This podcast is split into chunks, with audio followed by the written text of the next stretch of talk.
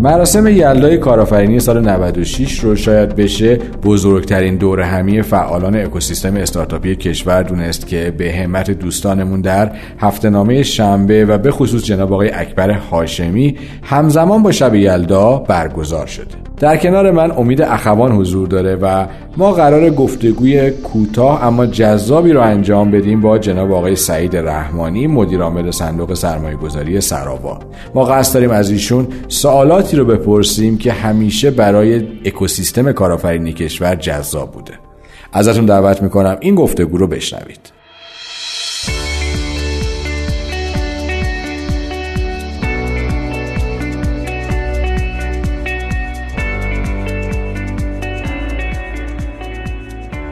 سلام رحمانی. مرسی که بهمون وقت دادین در حاشیه رویداد یلدای 96 بهمون افتخار دادین در خدمتتون هستیم و دوست داریم در ده دقیقه با هم گفتگو خیلی ساده داشته باشیم. یه جورایی سعید رحمانی رو میشه معمار اکوسیستم فعلی استارتاپ های کسب و کارهای اینترنتی ایران تصور کرد که حداقل خود من این اعتقاد دارم. شما وقتی برگشتین ایران خودتون همچین هدفی داشتید یا اینکه نه حس که لازمه بعد ساختین حالا سلام عرض کنم به نام خدا. و یلدا رو به شما تبریک میگم. عذرخواهی می‌کنم از صدا میطوری شده به خاطر آلودگی هوا. اکو پیدا کرده. ولی سوال شما بالا من فکر کنم کاری که تو ایران واقعا تو این هفت سال گذشته شکل گرفت به خصوص چهار پنج سال گذشته هیچ کس نمی‌تونست پیش بینی کنه یا معماری کنه. یک حرکت خودجوشی بود در یه بستر مناسب. کشوری که بیش از 80 میلیون جمعیت داره پس بازار بسیار خوبی داره. شاید 70 درصد اینا جوانایی هستن زیر 35 سال.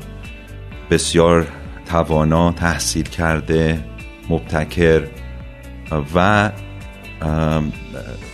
آمارهای دیگه ای که در کنار این اتفاق افتاد. مثلا واقعا افزایش پهنای باند توی چند سال گذشته و راه دادن 3G و 4G موبایل اینترنت و غیره زیر ساختایی که شکل گرفت. در کنار ابتکار و خود باوری که در جوانای ما به وجود اومد واقعا نیروی اصلی بود که این تحول رو که شما بهش اشاره می‌کنین شکل داد. تأثیری که شاید بعضی از ماها داشتیم تو این اکوسیستم این بود که اینو جای دیگه دیده بودیم. می‌دونستیم این اکوسیستم یه خصوصیت های خاصی داره.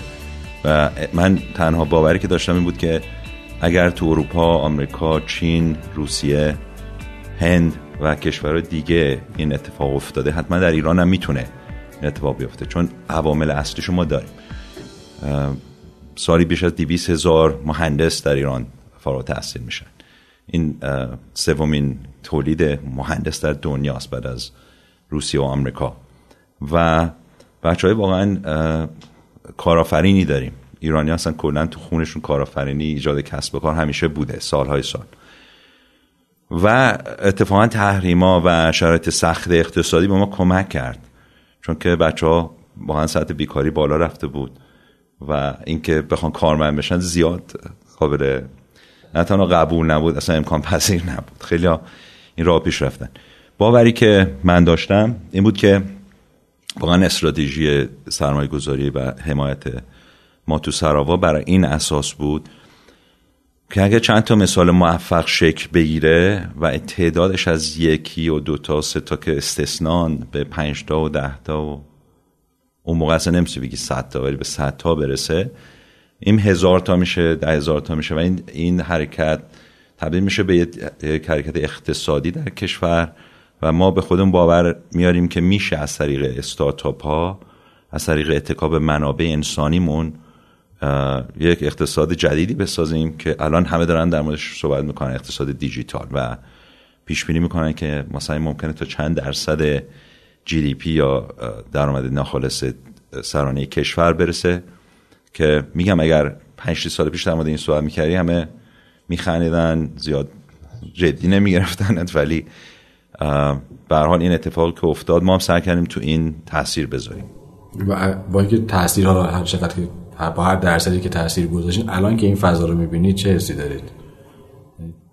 حالا حس خوبیه حس بهتر از اونی که فکر می‌کردین یا؟ خیلی بهتر از اون که من می‌تونم تصور کنم. چون انقدر سختی ها مشکلات ما داشتیم که شاید مثلا تو این حد تو این شرایط اصلا به مخیله هیچ کس خطور نمیگم. مثل آرزو مثل هنوز تو خواب هستی.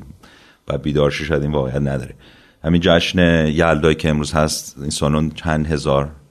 1200 نفر 400 نفر ظرفیت داره این سالن الان. پره. اینکه دولت داره از این مسئله به این مسئله ایمان آورده داره از این مسئله حمایت می‌کنه. اینکه جوانای ما دارن این مسیر رو میرن.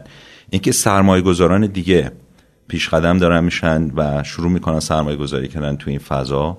اینا باعث دلگرمیه چون که این باعث خواهد شد که دیگه این چیزی که شروع شده هیچ وقت متوقف نشه و ما بتونیم صدها استارتاپ موفق ببینیم. حتما بعضی از اینا بزرگتر از بقیه میشن. این طبیعت این کار هست. تو تو آمریکا ما شاید صدها استارتاپ خیلی موفق داشتیم ولی همه رو نمی‌شناسیم. گوگل رو می‌شناسیم آمازون رو می‌شناسیم نمی‌دونم فیسبوک رو می‌شناسیم. و ولی چیزی که جالبه اینه که هرچی فکر کنیم تمام میشه دوباره یکی از این اسما میاد بیرون. بعد دیدیم الان تو چین داره میان بیرون. اخیرا نمی‌دونم شنیدید.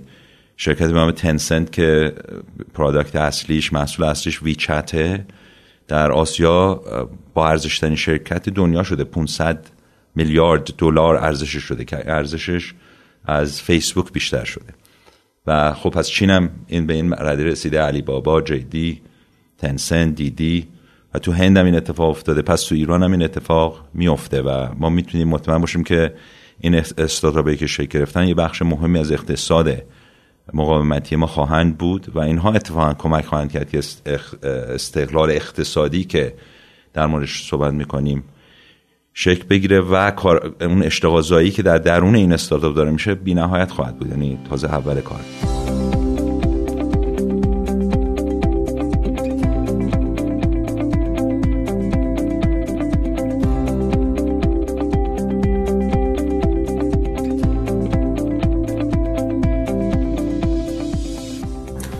چند تا مثال موفقی که دنبالش بودیم به نظرتون امروز چند تا شده داریم که شما موفق حسابش کنیم واقعا؟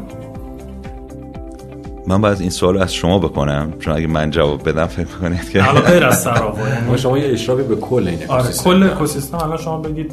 ببین تو کل اکوسیستم الان برند هایی که همه در موردشون صحبت می‌کنن من فکر می‌کنم این دارن این کار رو انجام میدن.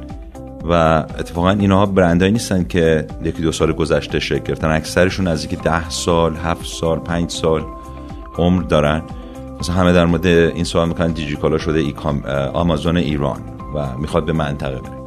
در مورد این صحبت می‌کنن که کافه بازار و دیوار مثلا شرکت هایی هستن که واقعا قوی هستن خیلی سریع رشد کردن و پتانسیلی دارن که نه تنها در ایران بلکه تو منطقه کار کنن.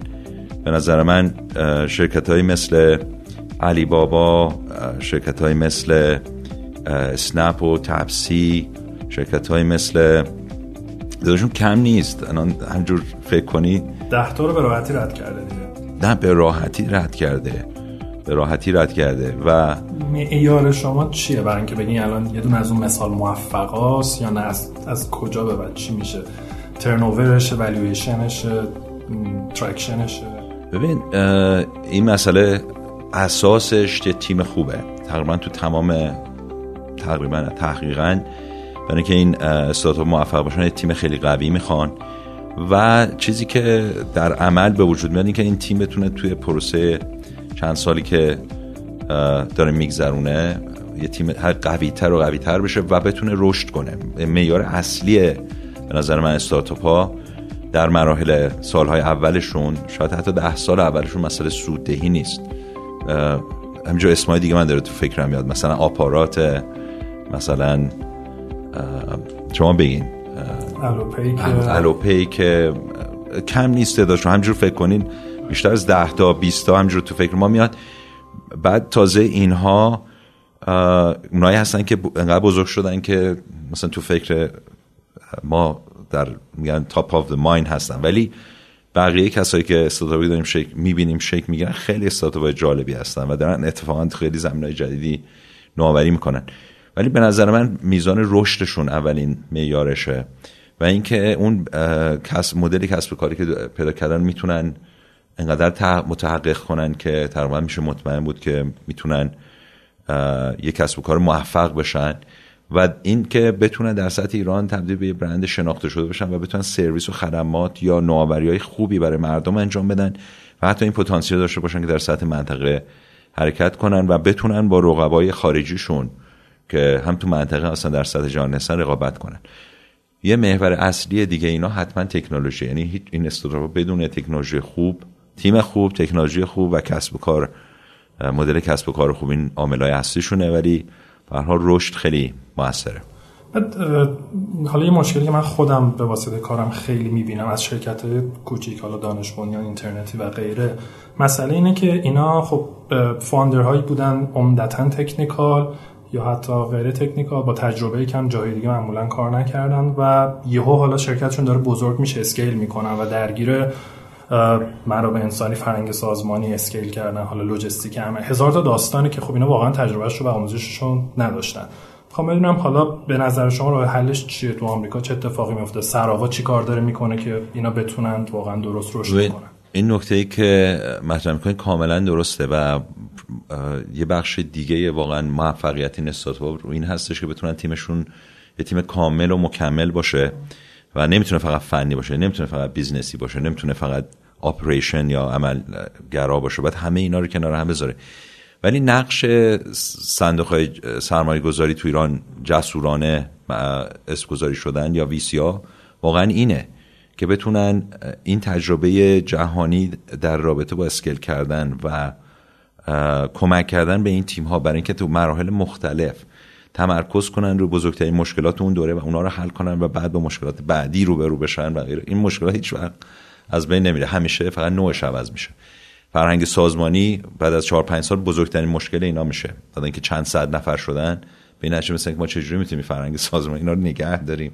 چجوری بتونیم اون ارزش های سازمانی رو در اینا منتقل کنیم که مشتریامون راضی باشن یا اون همون تفکری که اون founder یا مؤسس اولیه داشته اون تیمی که داره تلفن جواب میده هم با همون نه با مردم صحبت کنه. این مسئله هست و scale کردن به مرحله می‌رسه. و این کاری بودی برای ما تو سرآوا واقعا اگه کاری انجام دادیم این بوده. چون من خودم توی آمریکا، اروپا، چین این تجربه کارآفرینی رو داشتم entrepreneurship. برای من یه پدیده جدید نبود. یه چیزی بود که سعی می‌کردم تو ایران هم انجام بدم و انتقال اون تجربه چه از تجربه شخصی خود من بود یا تیمی که بهش دسترسی داشتن تجربه که در خارج به وجود اومده بود به این تیم ها بزرگترین تأثیری بود که ما گذاشتیم روی این تیم ها و این تاثیرگذاری دقیقا سرمایه معمولی رو به سرمایه هوشمند یا سمارت مانی تبدیل می‌کنه. اینو ما تا حدی پیش بردیم که مثلا در مورد دیجیکالا به نقطه رسیدیم که واقعا اسکیل کردن یا بزرگ شدن این شرکت نیاز به تجربیاتی داشت که حتی ما در دسترسی دیگه نداشتیم. بعد اون اولین جایی بود که ما در مورد سرمایه خارجی جذب سرمایه خارجی فکر کردیم. و رفتیم سرمایه رو دنبالش بودیم که سرمایه خارجی هوشمند بود یعنی حاضر بود نه تنها سرمایه گذاری کنه بلکه انتقال تجربه بکنه. توی دو سال گذشته اخبارش تازه اومده بیرون ولی نزدیک دو سال پیش این جذب سرمایه که شد نزدیک 100 میلیون دلار اون موقع هیچ کس تو ایران حاضر نبود 100 میلیون دلار روی یه شرکت استارتاپی حتی اون موقع که دیجیکالا به هر حال اسمو رسمی داشت حاضر نبودن 100 میلیون دلار سرمایه گذاری کنن مثلا برای 20 21 درصد. مثل کسی 100 میلیون دلار سرمایه گذاری کنه می‌خواد مثلا 50 60 70 درصد شرکت رو بگیره. یک مسئله این بود. اون توانایی یا تجربه رو نداشت که منتقل کنه. مثلا یکی از سرمایه گذارانی که جز این سرمایه گذاران خارجی بود ما جذب کردیم اسمش آیا آریان بکره آریان بکر فاوندر یا مؤسس شرکت الگرو توی لهستان بود. خودش هلندی اصل بود ولی سالها مثلا 20 سال پیش مهاجرت کرد به لهستان. وقتی که این شرایط تو لهستان بود اولین سایت اینترنتی کامرس لهستان رو اندازی کرد به نام الگرو لهستان جمعیت کمی نداره نزدیک 40 میلیون جمعیت داره و توی اروپای شرقی. نه تنها لهستان موفق شد تمام اروپا شرقی گسترش پیدا کردن شرکتش ارزش رسید به یک بیلیون دلار حدود مثلا دوازده سال پیش. اینو فروخت و درآمدی که از اون حاصل کرد بود هنوز تو شرکت درگیر بود. ولی روی فروشش یه صندوق سرمایه گذاری برای خودش و مثلا خانوادش درست کرده بود که یکی از این سرمایه گذارهای بخشی از این صد میلیون دلار بود که نزدیک 25 میلیون دلار فقط ایشون مثلا سرمایه گذاری کرد. ولی با اون سرمایه گذاری وقتی که یه سرمایه خارجی هوش سرمایه خارجی هوشمند باشه اون تعهد پیدا می‌کنه که حتی بخاطر پول خودش هم شده اون انتقال تجربه رو قطعا بکنه. و این انتقال تجربه که ایشون مثلا کرد و تیمش کردن به دیجیکالا به هیچ قیمتی قابل خرید نبود و در ایران هم قابل دسترسی نبود. پس این شرایط تغییر می‌کنه اسکیلا عوض میشه سرمایه داخلی با سرمایه خارجی باید کنار هم قرار بگیره و این پروسه کمک می‌کنه که به هر به استیجای برسن که الان دارن می‌رسن.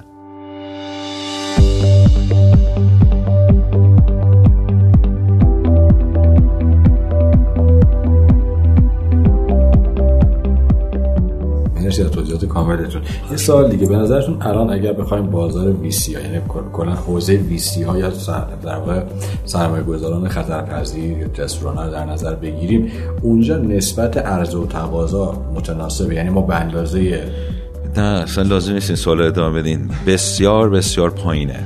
یعنی ما البته ببینید همیشه من یه مثالی تو خارج می‌کنن آقا گلاس هاف فول می‌بینی یا هاف امتی یا لیوانو نیمه پر می‌بینی یا نیمه خالی؟ من از اون آدم که نیمه پر می‌بینم. رشدی که توی همین یه سال گذشته که قوانین ویسی یا سرمایه گذاره صندوق سرمایه گذاری جسورانه در بورس فرابورس شکل گرفت خودش قابل تقدیره چون از صفر رسیده به صد. الان امسال اتفاقا حساب کنیم نزدیک 100 میلیون دلار. نزدیک 400 500 میلیارد تومن اومده توی چندین صندوق ویسی جدید و تاسیس ما خودمونم یکی از این صندوق رو تاسیس کردیم. 70 میلیارد تومن از 15 20 میلیون دلار جذب سرمایه کردیم برای سرمایه گذاری مرحله بذری و ابتدایی. خب این شروع خیلی خوبیه. یعنی اگر نسبت این مبلغ رو حساب کنی به درآمد سرانه ایران به 400 میلیارد دلار این میشه حدود یک صدام درصد. و در صورتی که نسبت به آمریکا این ده برابر کمتره نسبت به فرض کنید به چین 15 برابر نسبت به هند از 20 برابر کمتره. پس این مبلغی که الان و این مبلغ سالانه اونجا مثلا تو آمریکا نزدیک 3 دهم درصد کل جی دی پیشون میاد توی وی سی. یعنی نزدیک 60 بیلیون دلار تقریبا. سال 2016 بوده. این مبلغ بسیار یه مثلا قطره ای در اقیانوسه. و مشکلی که الان هست واقعا بزرگترین چالشی که در ایران ما داریم سرمایه گذاران بزرگ هستن که بتونن تو این مسیر قدم بذارن. من در رابطه با سرمایه گذاری تو مرحله ابتدایی مرحله بذری یا سید استیج نسبتا سرمایه خوبی اومده. من فکر کنم خیلی از استارتاپ خوب جوان که تازه شکل می‌گیرن. فرض کنید 400 500 میلیون تومن یه میلیارد تومن پول لازم دارن می‌تونن اینو جذب کنن و به زودی بهترم میشه. ولی وقتی که می‌رسن به مرحله که می‌خوام 20 میلیارد 100 میلیارد تومن چند مثلا 10 20 میلیون دلار 100 میلیون دلار جذب کنن تقریبا هم چیزی در ایران الان وجود نداره غیر از سراپا و اینم واسه ما دردسره چون که فشار رو ما خیلی زیاده و توانایی ما محدوده. نمی‌تونیم بدون چیز نیست بدون چهار. این پولاست از یه هم شما تیم خوب استارتاپ خوب می‌خوای که واقعا این پولا بتونه درست کنه سرمایه‌گذاری. این عرض تقاضا الان چطوری می‌بینی؟ عرض تقاضا الان به نفع تیماست. بز... یعنی تیمای خوب تعدادش بیشتر از سرمایه موجوده. واقعا پنج سال پیش اصلا اینطوری نبود. وقتی ما مثلا اولین سرمایه گذاری ها رو انجام دادیم پنج 6 سال پیش سرمایه اولین سرمایه که گذاری کردیم دو کالون از یک سال طول کشید سرمایه گذاری دوم رو انجام بدیم. سرمایه گذاری سوم شاید 6 ماه سه چهار میش. مثلا شش ماه بعدش نزدیک دو سه سال طول کشید ما پنج تا سرمایه اولی رو انجام بدیم. ببینم یکی از عللی بود که اولین شتاب دهنده رو تو ایران رو اندازه کردیم آواتکو برای که هرچی نگاه می‌کنیم که این امکان سرمایه‌گذاری دیگه وجود نداره. سعی کنیم تعداد رو بیشتر کنیم و خب الان نمی‌دونم بیش از 20 تا شتابنده تو ایران شکل گرفته. تعداد استارتاپ زیاد شده. خیلی از بچه ها خیلی نه ولی تعداد مناسبی از بچه ها از خارج برگشتن. دست به آستینا رو بالا زدن ما تو ایران می‌خوایم استارتاپ بزنیم.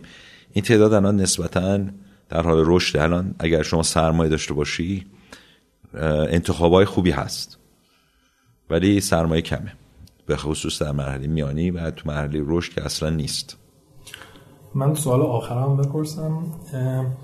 ببینید شما اشاره کردین که این استارتاپ های حالا اون مثال های موفق و خیلی هاشو اسم بردیم تقریبا از 7 سال پیش شروع کردن. یک موجی بود از اون موقع که اینا خیلی هاشون موفقن. ولی تو این چند سال دو سه سال گذشته کمتر استارتاپی بوده که اینطوری بیاد اسکیل کنه رشد سریع بکنه. شاید مثلا یه نمونهش الوپی که و حالا اسنپ هم به حال راکت پشتش بوده خود بحثش جداست. ولی چرا یه اون موج اومد خوابید و دیگه چیزی اونطوری نه من نخوابیده. استارتاپ ها یک شبه شکل نمی‌گیرن. هر چقدر هم روشون سرمایه بذاری یا غیره اینجوری نیست که مثلا فردا می‌تونن صد برابر بشن. شما بازده زمانی شکلی بر رشد استارتاپ نگاه کنید حداقل 5 تا 7 سال طول می‌کشه به نقطه عطفی که ما داریم صحبت می‌کنیم برسن. یعنی استارتاپی که الان شروع کردن تو ایران با سرعت خیلی بالایی دارن رشد می‌کنن. علتش هم این هستش که همین وسط که داشتن اینا رشد می‌کردن یه دفعه سرعت اینترنت پهنای بان قیمت رفت بالا و قیمت اینترنت. الان ما تو دنیا شاید اینو نمی‌دونم شنیدین یا نه ولی پایین ترین قیمت دیتا پکیج دنیا رو داریم. یعنی ارزون ترین قیمت دسترسی به اینترنت موبایل رو داریم. این خودش باعث میشه زیر ساختا قوی بشه.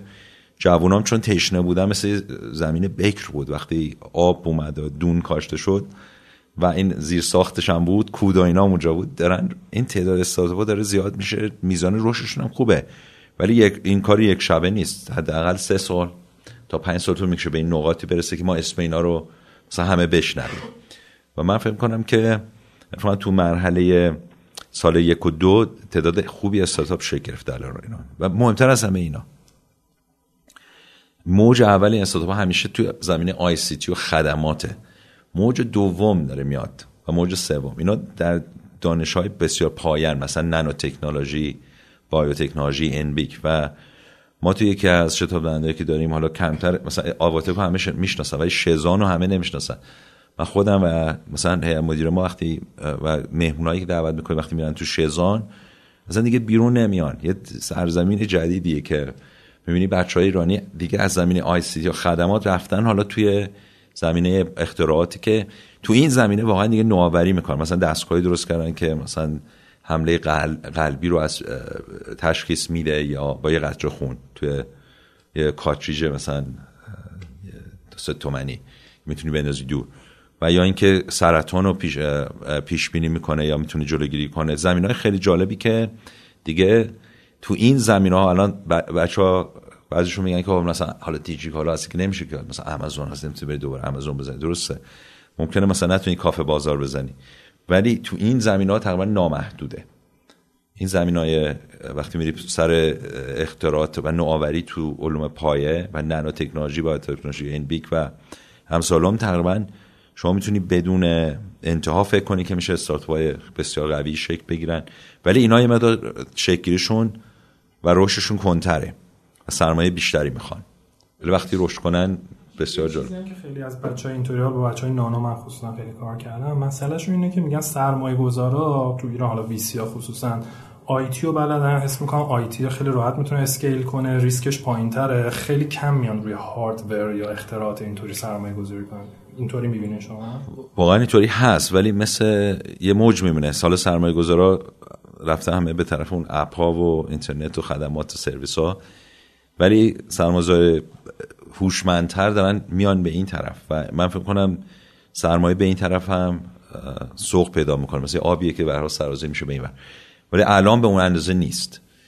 می‌دونی چی لازم داره دوباره مثال موفق؟ فقط در صورتی که شما می‌تونید تشویق کنید سرمایه سنتی تر به این مسیر بیان این که ببینن که سرمایه گذاری شده و این سرمایه گذاری ها موفقه و بعد بگن ما می‌تونیم کار بکنیم بعد بیان پشتش یا با هم دیگه سرمایه گذاری رو بکنن برای همین مسیر تازه ما اول راه هستیم از ما همه خوشحالیم و فکر کنیم خیلی راه طولانی رو توی فرصت کمی زمان کم اومدیم ولی فرصتی که مقابلون در آینده هست تقریبا بی نهایته تازه این اوله کاره خیلی عالی صحبت با شما خیلی جذابه و یه جورایی کلی آره، آموزشیه. نمیشه ولی. آره اما من یه جورایی نگران پنل های اون طرف هستم خواهش می‌کنم. اینه که خیلی ممنون که به اون وقت. دادید. ان بتونیم یه فرصت دیگه شما استارتاپتون امیدواریم موفق باشه شنوتو خوبه. امید که داره لطف می‌کنه به ما ولی شنوتو کلا آره سعی کرده. آره.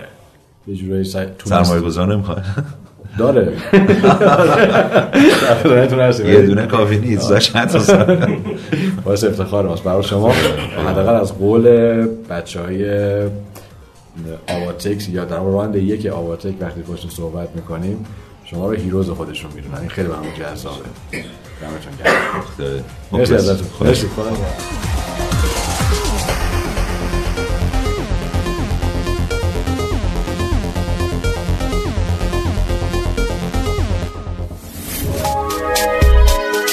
شنوتو سرویس اشتراک گذاری فایل های صوتی www.shenoto.com